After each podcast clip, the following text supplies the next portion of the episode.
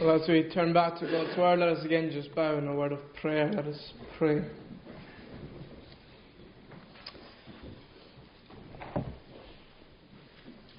O Lord our God, we are conscious of our sin.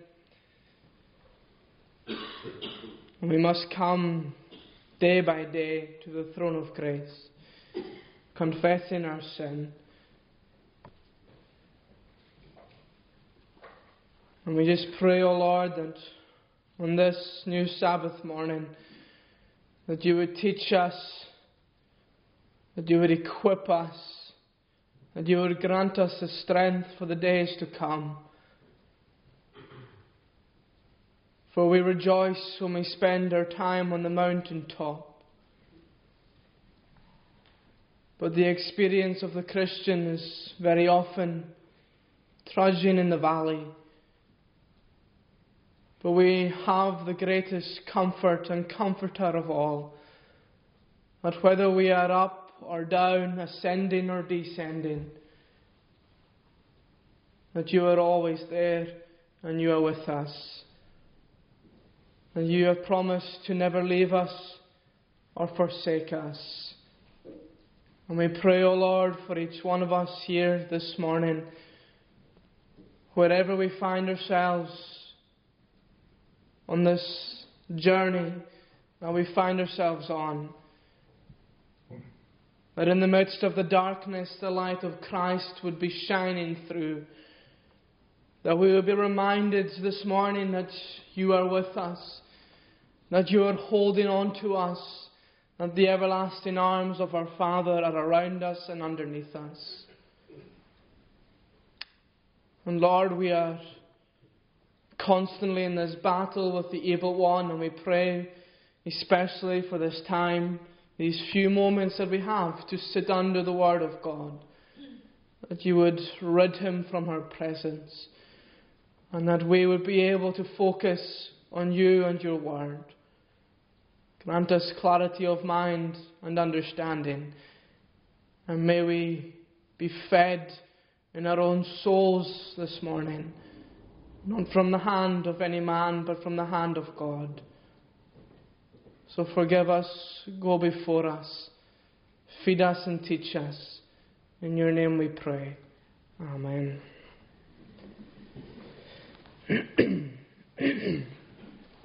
Let me turn back with me in your Bibles to 2 Peter chapter 3.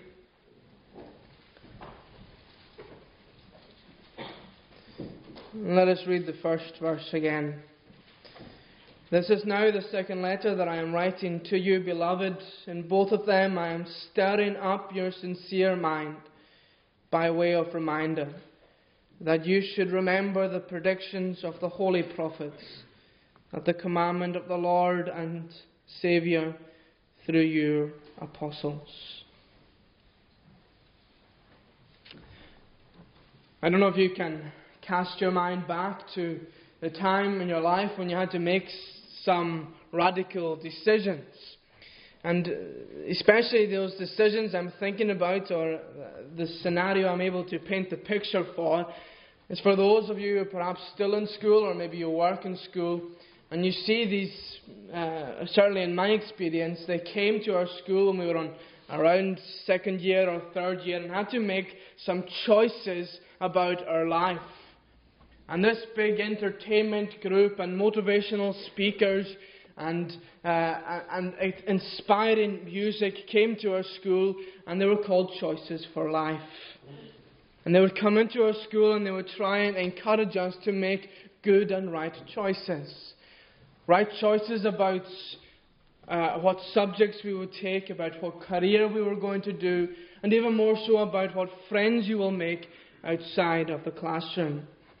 They were coming with their motivational speeches and songs, trying to encourage us on the right path. When we come to 2 Peter chapter 3, the choice is not merely about what subject you're going to choose or what career you're going to do. But the question is between the choice as in the context of the day of the Lord, which we'll come to, Will you choose the temporary pleasures of today in exchange for the eternal security with Christ? That is the choice. And as we come to 2 Peter chapter 3, I want us to look at the choices. And when you look at this passage initially, you may be thinking, well, this isn't a passage explicitly about my choice. But as I dug into it and as I read over it and as I look at it, and as I say in this theme of the day of the Lord, what is the day of the Lord? It is the day when Christ shall return. And in between Christ's first coming and second coming, we are here in the last days. And I see in this chapter, in chapter 3, first of all in verses 3 to 7, there is man's choice. And man has chosen to be a scoffer. Man has chosen to set himself against God. Secondly, in verses 8 to 10, there is God's choice. He is the one who is chosen when that day of the Lord shall come, when Christ shall return. He's not bound, he's not rushed by the scoffing of any man or by anyone who sets himself against him. And thirdly and finally, in verses 11 to 16, it is your choice. It is your choice. What will you do with this man, Jesus Christ? And even those of us who are on that Christian journey and pilgrimage already this morning, how are you all to live your life as you make your way to the gates of righteousness? Peter, here in this, uh, Uh, in this letter and in chapter 3, he, as we just read there again in verse 1, he is reminding us and he is stirring us up again he is repeating himself over and over and again, just like the teacher will do to the, to the child in the classroom, in order that they learn what they are being taught. And Peter here is again coming to the fundamentals, to the elementary parts of Scripture, so that it is drummed into them. Because Peter's letter here, in his second letter especially, is all about the false teachers. These false teachers are coming and they're coming with a doctrine that is against what they have been taught. It is a doctrine which seeks to come away from Scripture. It picks and chooses what they want to believe. It teaches something a little bit more comfortable than what Uh, is being taught from the pulpit. And Peter is reminding them and reminding them to stick to what you know, stick to what you have been taught. Remember what you have been taught from the days of your youth. This is now the second letter, he says that I am writing to you, beloved. In both of them, I am stirring up your sincere mind by way of reminders. He is saying if the belief is right, then the behavior will be, will be right. If you know what you believe, then that is the way you're going to live out your life. And he is stirring them up to remember what they have been taught. Remember those of whom, who God has appointed Remember these prophets, Isaiah, Jeremiah. Remember the apostles. Remember the teaching of Christ. Don't just go along with these fickle stories which the false teachers have brought up, thought up in their own minds, but hold on to the Word of God. And that stands true for us here in Barvas this morning. Hold on to the Word of God. Spend time in His Word. It is not outdated, but it is as fresh and it is as needful to every one of our souls today as it ever has been. To remember what you have been taught. So there is man's choice, God's choice, and your choice. Let us begin with man's choice. These false teachers we see in verses 3 and 4 they come questioning the return of Jesus Christ. Where is your Saviour? Where is this man, Jesus? There has been such a delay. They wanted him, they assumed he would go up to heaven and come straight back down. But now there's been this delay, and they wonder, where is he? Is he ever coming back? The promises of God surely don't hold true anymore. But even today, now that 2,000 years have passed, how can Paul, how can we proclaim so boldly and confidently that God's promises do hold true? That Jesus Christ will return. In verse 4, we see the scoffers questioning where is the promise of his coming? Where is this man, Jesus Christ? Well, Peter responds and he says, First of all, that in the last days the scoffers will come. The scoffers will be there, those who rise up against the, the true Word of God, those who rise, rise up against the prophets and the apostles and the teaching of Christ. The scoffers will come. And these last days he speaks of, Peter was in the last days. And in the prophecy of Joel, God says, I will pour out my Spirit on all people. And has the Spirit not been poured out? Yes. And so today we are in the last days. Peter was in them, and we are in them. As I said, it is between the first coming of Christ and the second coming of Christ. This is the last days. This is the last days. When Christ shall return, the opportunity will be over. This is the last days. Today, the church age, the gospel age, the age that is marked by the presence of the scoffers in between Christ's ascension and Christ's return. And that prophecy we spoke of there, and prophecy of Joel, maybe a little unfamiliar to us, but this evening we shall look at one chapter of it. But in chapter 3 of Joel's prophecy, and in verse 14, he speaks about this valley of decision. He also speaks on the theme of the day of the Lord, when Christ shall return. But he speaks here about this valley of decision, and very often this verse is taken out of context. It's spoken about what is your decision going to be about Christ? You in the pew, what are you going to decide about the Lord your God? But Joel is not talking about your decision about God. Joel is talking in that valley about God's decision about you and I. On that day of the Lord, when God shall decide, when the judgment shall come, when there'll be no more opportunity because today the opportunity is ours to respond to the good news of the gospel. What shall you do with this man, Jesus Christ? Today, in the last days, is the opportunity. But this presence of scoffers, of those rising up against the gospel teaching, is nothing new. They have decided to set themselves against God and their desire is to swerve you and I away from the truth, away from what you have been taught. And they will seemingly have good questions for their doubt, and they will seemingly have reason for it also. In the second half of verse 4, they say, For ever since the fathers fell asleep, all things are continuing as they were from the beginning of creation. They're making the case that nothing different has happened, nothing has changed, that your God has never stepped into the world to do anything or change anything. And so this is where Peter takes his opportunity. He steps in and ex- accuses them of being biblically illiterate people.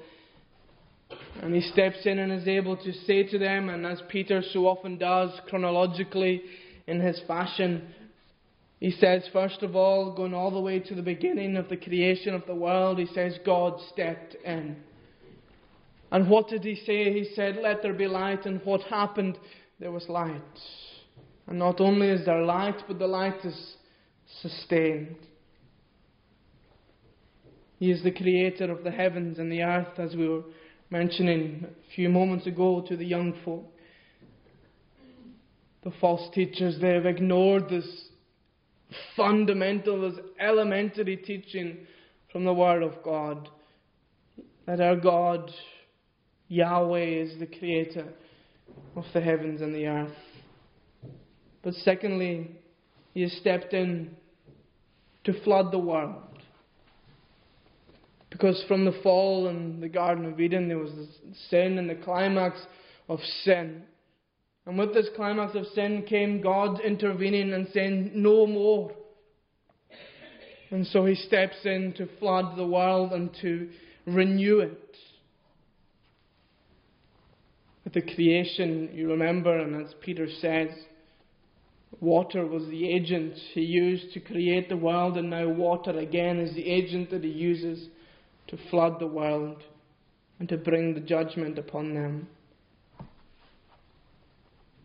And so Peter climaxes his argument and he says, thirdly, that nothing can stop our God, your heavenly Father, from intervening again, sending his Son to come and to judge the world. Because that flood that he sent in the time of Noah was a warning of the future judgment that is going to come. Because at the flood it was the human world that was wiped out, but in the future judgment it will be the heavens and the earth that shall be destroyed.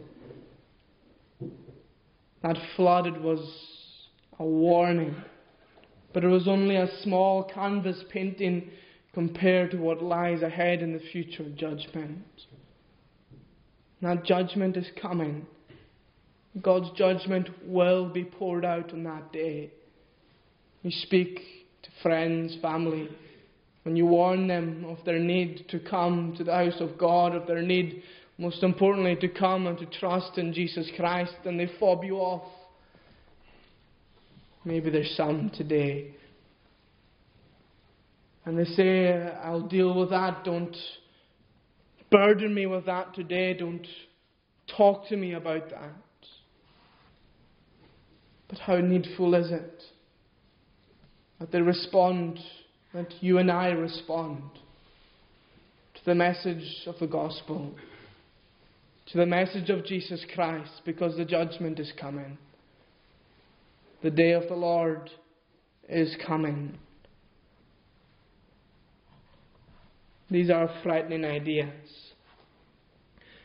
We must not find them so frightening that we refuse to believe them.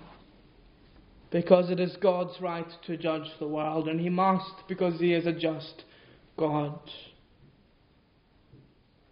But it is in the amazing wonder that in the background of this destruction and darkness is extended the offer of salvation.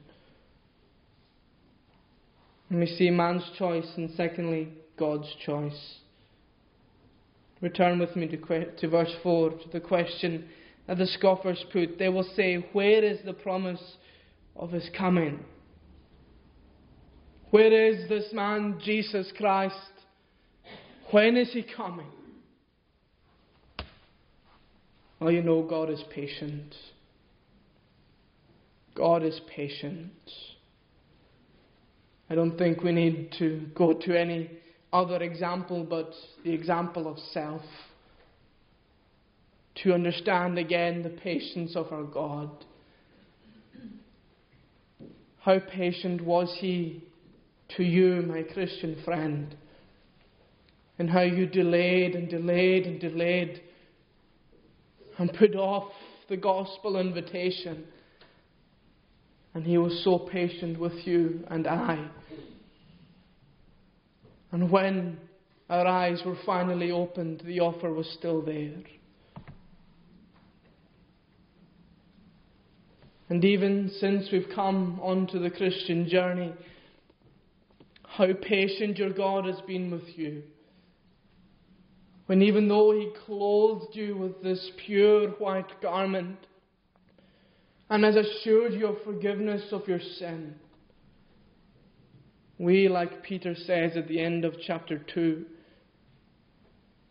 have resembled the dog going back to his own vomit. We've returned to the sins of our youth. We continually rebel against our God. The patience that He has shown you and I, patience that He has shown us, even as His own people. How long we delayed, how long, how often we turned back, how normal sin has become to us. The false teachers, they looked on this delay of God as his inability. They looked on where is Jesus Christ. They thought, Your God is not able. But it is not so much a delay in judgment as it is an extension of grace. This is His grace abounding for you and I, my Christian friend, and it is His grace abounding for you who stand here still without Christ. And is His grace abounding, waiting, waiting, waiting, extending the offer of salvation. What will you do with this man, Jesus Christ? The day of the Lord is coming, and it is near at hand. the day of the Lord is coming. We sang in Psalm 90, in verse 4, it is a reference to verse 8 here in chapter 3. But do not overlook this one fact, beloved, that with the Lord one day is as a thousand years, and a thousand years as one day. God sees time with a perspective that we lack. He is eternal. He, de- he deals with us in our time span, but He is outside of it. He can cast His eye on all of history in a moment. But when we enter into heaven, we will not be bound by that time and by the clock. It's as the hymn writer says, when we've been there 10,000 years, bright shining as the sun, we've no less days to sing God's praise than when we first began.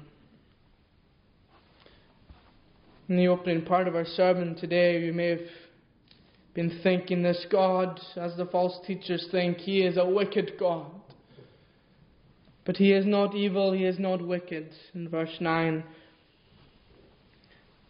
the Lord is not slow to fulfill his promise, as some count slowness, but is patient toward you, not wishing that any should perish, but that all should reach repentance. He is just, and judgment will come, and this is his choice. But he must judge the wicked, he must judge the ungodly. But his desire is that all should repent and be saved. He wants all to come, whoever you are and whatever you've done. Today is the day of opportunity. And that day of the Lord has been appointed by the Father Himself. He has chosen the day when His Son, Jesus Christ, shall return. Only the Father knows. And so predictions are meaningless. You can Google them if you so wish. You will find an abundance of predictions for the end of the world.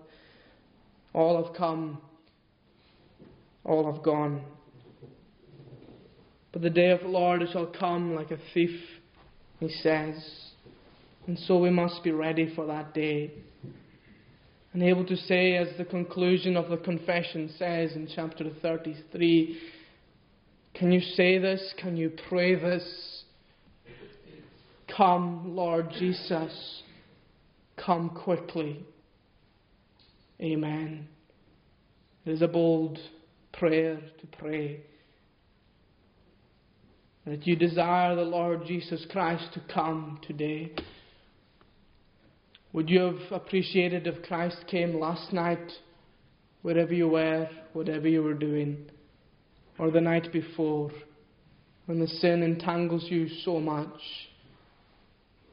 We need to kill the sin at its source and only able to do that through the power and strength of Jesus Christ.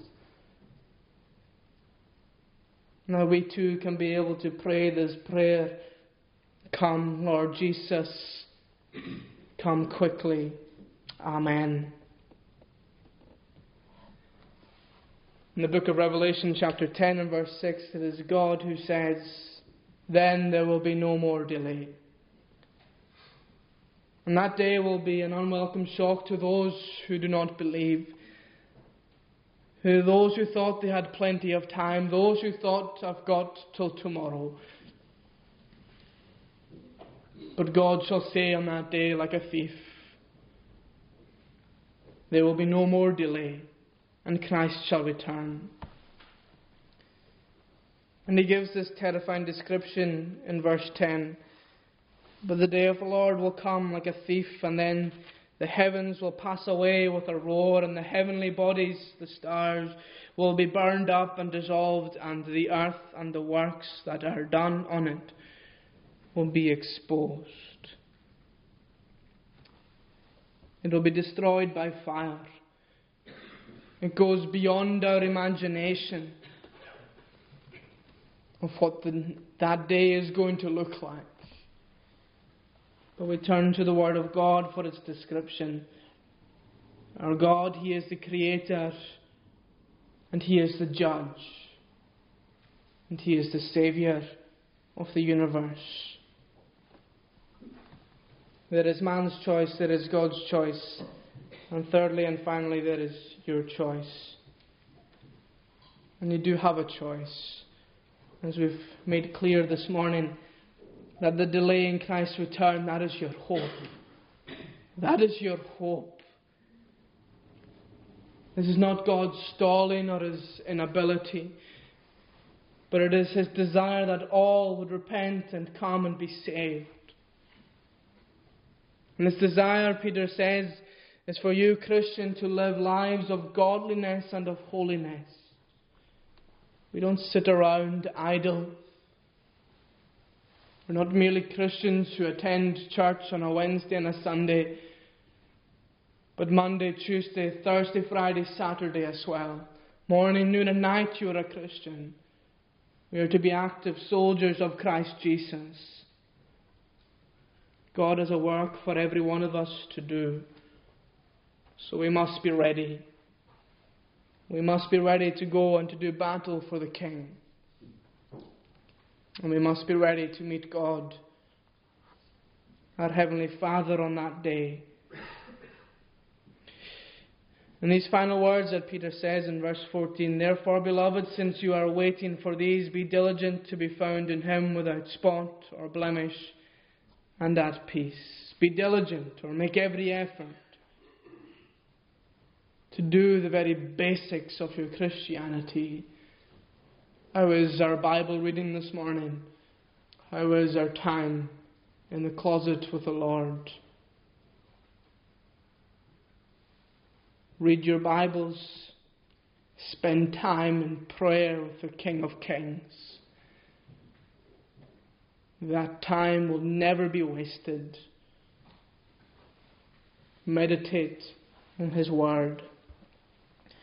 We are to be spotless and blameless in the two churches I attended over in America the last two Sundays, they have a bigger, I think, a big emphasis on our sin, on the fact that we do sin, and that as Christians, it's so obvious we're not perfect, but we are still sinners, and we're still sinning. From Sunday to Sunday, we are sinning night and day. And they both, the two churches in two different parts of America I went to, they were so concerned and they set aside a whole time for us to contemplate and to seek forgiveness for our sin. To confess your sin before the Lord.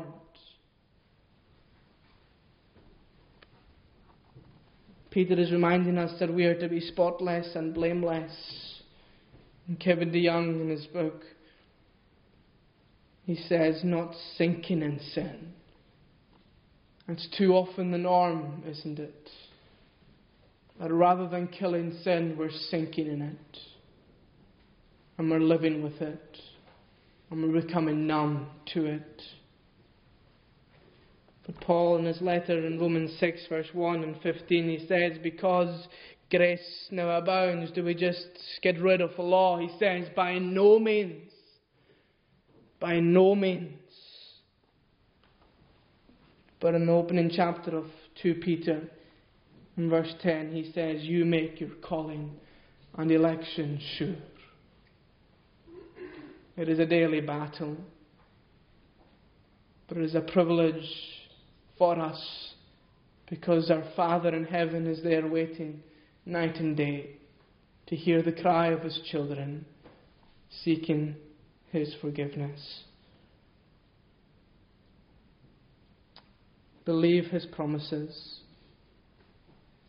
Believe his promises that his Son, Jesus Christ, is going to return. Let me ask you that question. Do you believe Christ is going to return? Do you believe he is coming back? Maybe you're Christian. Immediate answer is yes, but think about it. Because your true answer to that question will surely reflect how you live your life day by day. Because if Christ is going to return like a thief, then would we delight in Him returning and finding us sinking in our sin? My friend, we must battle, battle against it. And we must seek out the loveliness of our Saviour Jesus Christ more and more. In the final two verses of Peter's letters and of this chapter, he gives three words of summary. He says, first of all, be on guard. Take heed lest you fall. It is, a it is very, very dangerous ground if any of us think that we have made it. If we think we are beyond sinning or beyond falling like any other Christian has. The devil can be so subtle in his plots. But our greatest repellent for the devil is to be plugged into the Word of God. And so that you, as the sheep, can clearly distinguish the voice of the shepherd from the voice of the scoffer and the false teacher. And he says, second of all, that you will grow in the grace and in the knowledge of Jesus Christ. Because you know there's only two movements in the Christian faith there is either forwards or backwards. It is like when you or your children are learning to ride their bike and they think they've got the hang of it, and then all of a sudden they forget that they need to pedal, and the bike comes to a crashing halt. There is only forwards or there is backwards. We have to progress from the milking onto the meat and so we must take, even this afternoon, this opportunity to reflect on our Christian life. Am I progressing? Am I growing in the grace and knowledge of Jesus Christ?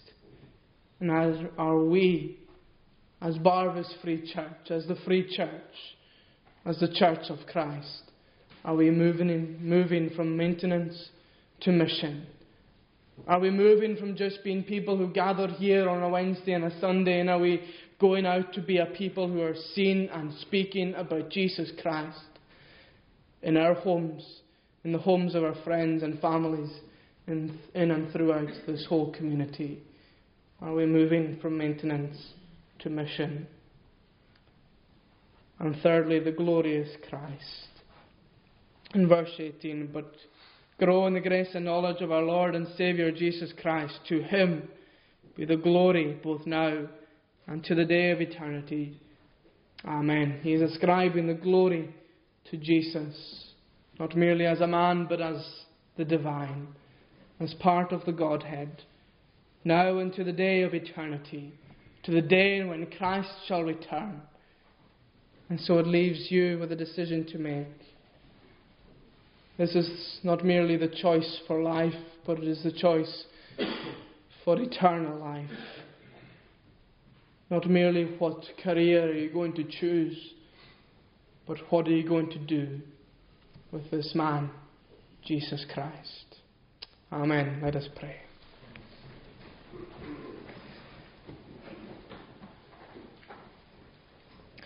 O oh Lord our God, we thank you for your word. We thank you for the reminder this morning that the day of the Lord is coming.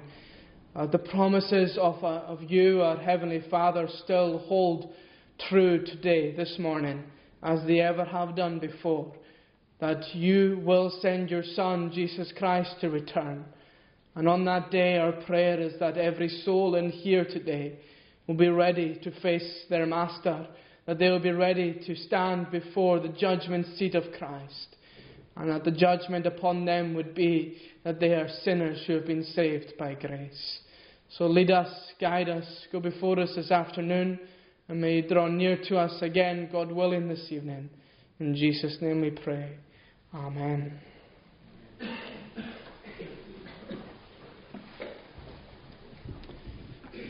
Well, let us sing again this time in Psalm 119 and sing Psalms in the new first section of the Psalter.